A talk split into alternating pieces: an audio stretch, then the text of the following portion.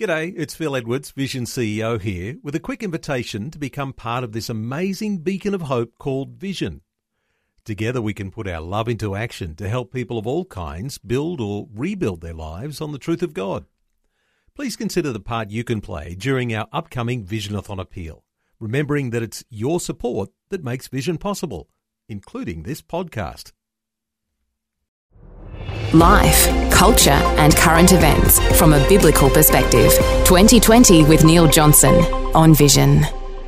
As we do on a Thursday, we like to check in with Family Voice Australia, and you've been hearing about the hypocrisy at the Essendon AFL Football Club this week over issues of diversity and inclusion when they discovered their new CEO was a Christian and chairman of the City on a Hill Church. He was given a choice a plum job with his favourite football club, or his faith in Christ and remaining serving his church. Well, guess what? He chose his faith and church over Essendon AFL Football Club. Let's get some thoughts from a Christian perspective. Andrew McCole is Family Voice Australia Queensland State Director. Andrew, special welcome back to 2020. Thank you, Neil. Good to hear from you, and, and good morning to you, our our listeners today. Andrew, uh, from Family Voice Australia, uh, what were your impressions when that news began to break this week? Well, to be fair, Neil, I'm, I'm a Queenslander. I'm not a I'm not a Melburnian. I I'm not involved with Essendon Football Club, and I'm two borders away.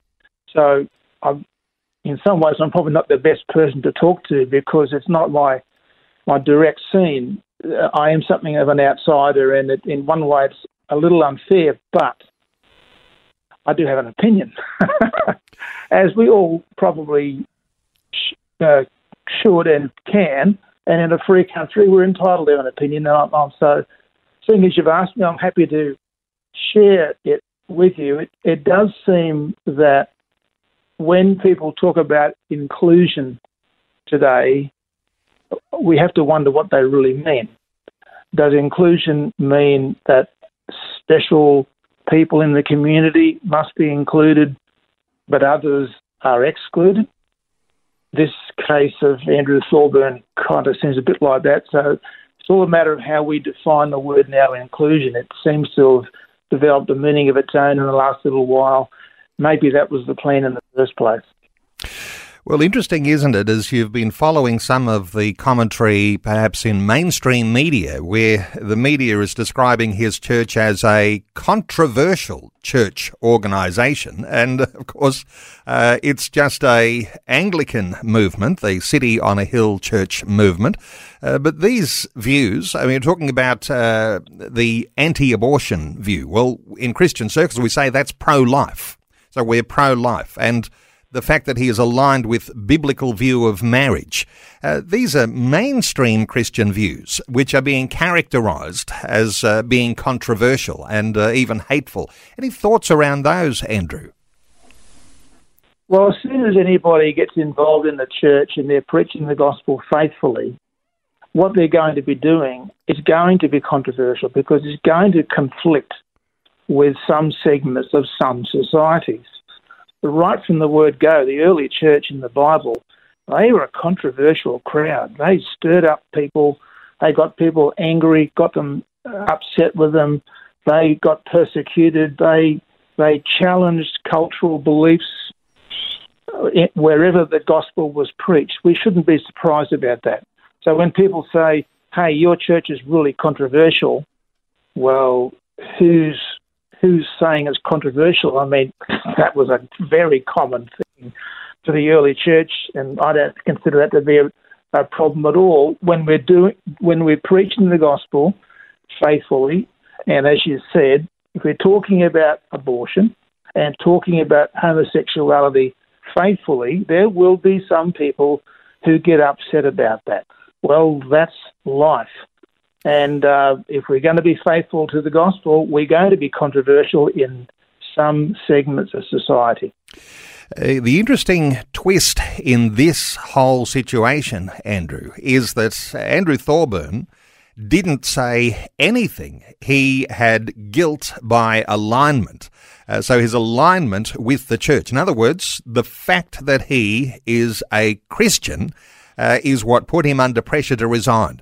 Uh, so really, not even not even arguing, not even saying anything about what a Christian uh, ethical position, Christian values might be, and he has been, in this sense, and uh, I often say, uh, you know, careful to use the term persecuted, but there is a quite obvious uh, issue around persecution here. Any thoughts on that? The fact that he didn't say anything. Well, yeah, I mean, this gets back to the issue about inclusion, and so by inference, someone quickly went and had a look at the the, the Church on a Hill website, and they found a sermon by someone from nine years ago, and they have made some clear points about homosexuality and abortion, which, as you quite accurately point out, are mainstream Christian positions.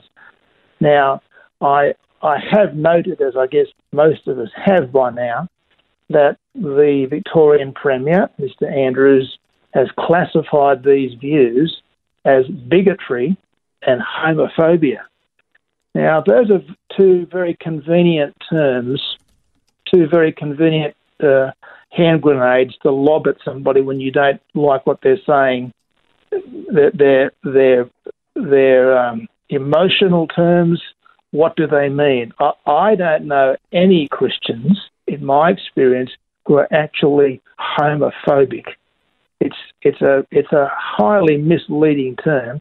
And what does bigotry mean anyway? What does Mr. Andrews mean when he says that people who hold these views are bigots? I don't know. So it's a very convenient accusation without, in my opinion, a lot of foundation people in these positions of authority are afraid of those terms. And so you've got this intimidation tactic that gets used by particularly the LGBT movement uh, to try and uh, have people forced to celebrate their lifestyle. But listen, uh, Andrew Thorburn, uh, clearly the best candidate for the CEO job. And I note that the opposition leader, Peter Dutton, is calling for him to be reinstated as CEO. Uh, in some sense, here, you might say the Bombers are the big losers not having him at the helm. Uh, any thoughts about, uh, you know, now they'll have to take second, uh, you know, second fiddle, the, the, the, next best candidate?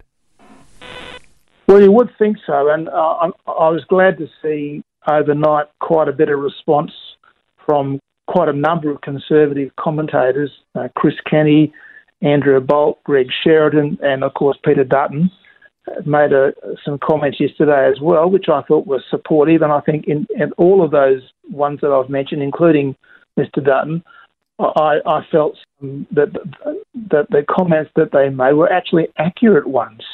I mean, what when people are given a job and, and the, the, the employer signed in the dotted line, he signed up, he or she has signed up knowing something about the background and the history of the individual that they're employing. Now, if 24 hours later they suddenly get cold feet and say, oh, we don't want this person, well, unfortunately, they did sign a contract. And that person has every right to say, well, you employed me, you, you knew all about me, you found out all these things from my previous history. How can we get in cold feet? And he could say, I'm not going anywhere. He could have said that. Uh, he could have stuck to his guns. He could have fought for the position. But of course, uh, what happened is that he voluntarily resigned. And uh, so he was given an ultimatum make a choice between the club and your church. And uh, he actually chose his church. There's something pretty actually powerful in that leadership saying, my values are much more important than just simply a position for a football club and uh, I'm not going to compromise those. Those are something that's quite admirable in Andrew Thorburn. Well, it is, and and I, and I appreciate what you're saying, and I appreciate what he has done in that context. The other thing that I would just add, and as I said, I'm an outsider, but but if you're in a situation where the employer decides to play rough on you, you've got to figure out how you're going to manage that we do have an anti discrimination commission uh, in Australia that you can appeal to. And he could have, in the face of rough treatment from an employer, found a way around that and said, "You want to treat me rough? I can play that game too," and gone and, and, and let them sack him and gone to the anti-discrimination commission. Now, as it turns out, I actually don't like anti-discrimination commissions. I think they've been tools of abuse for people for 30 or 40 years. But if our enemies, our opponents in society, set up these institutions so that they can prey upon people of faith, um, as they have done, and I think they're doing in this case, we ought to be prepared to use the tools that these people have, have manufactured over time and use them against this kind of a thing. Interesting, isn't it? Because no doubt uh, listeners will be quite aware that uh, anti discrimination commissions uh, typically work against the Christian. So uh, there's some challenges there too. Now, isn't this likely, Andrew, to affect every workplace that has a diversity and inclusion policy? That doesn't include Christians who won't celebrate the LGBT. Now, let me just say this uh, carefully, but uh, that's like the LGBT cult. Uh, if you don't celebrate that, uh, then you could be out. And so it's not just Andrew Thorburn who might be offered this ultimatum, but every workplace that's been developing, and, and, let, let me say, lots of people have been developing these very conscientiously, having a diversity and inclusion policy. So lots of workplaces have these already in place. Doesn't everybody now come under that scrutiny? Well, I think that there is that challenge of that, Neil, long term, but I, obviously this has been a highly controversial issue and it isn't resolved yet. And the people who sacked who sacked uh, Andrew a couple of days ago, I mean, one of them made it clear. Uh, the, the the Essendon president David Barham said he couldn't continue to serve in his dual roles at the Essendon Football Club and as chairman of City on the Hill. Now, that was odd. That, that it was such a a strange thing to say after employing this man, and then to go back on that and and change the you know, move the goalposts around the paddock a bit to make it make it suddenly fit this new plan that they had. Why didn't they come up with this well before they they even signed on the dotted line? So I think that the chairman of the board's got some questions to you know to address to himself here. Obviously, this is this is not only is that they sacked him, but they did this after they employed him. I mean, I understand Essendon's had a few, shall we say, problems over the last few months, and this, there are there are, are already being questions being asked about how the board does things. So, but yeah, so I, yours is a valid point about do Christians begin to wonder what what their bosses are going to do? Um, hey, who knows? And and some bosses, you know, look for any excuse to get rid of somebody, but obviously valued people in the workplace are going to are going to probably be able to stand their ground because they're needed in, in that particular institution. And uh, just to touch on this, something that takes things just a little deeper here. Uh, Christians in leadership roles, uh, whether it's in industry or in government or in organisations, whether it be clubs or churches, Christians in leadership has historically been the remedy for corruption because it's those Christian ethics of fairness.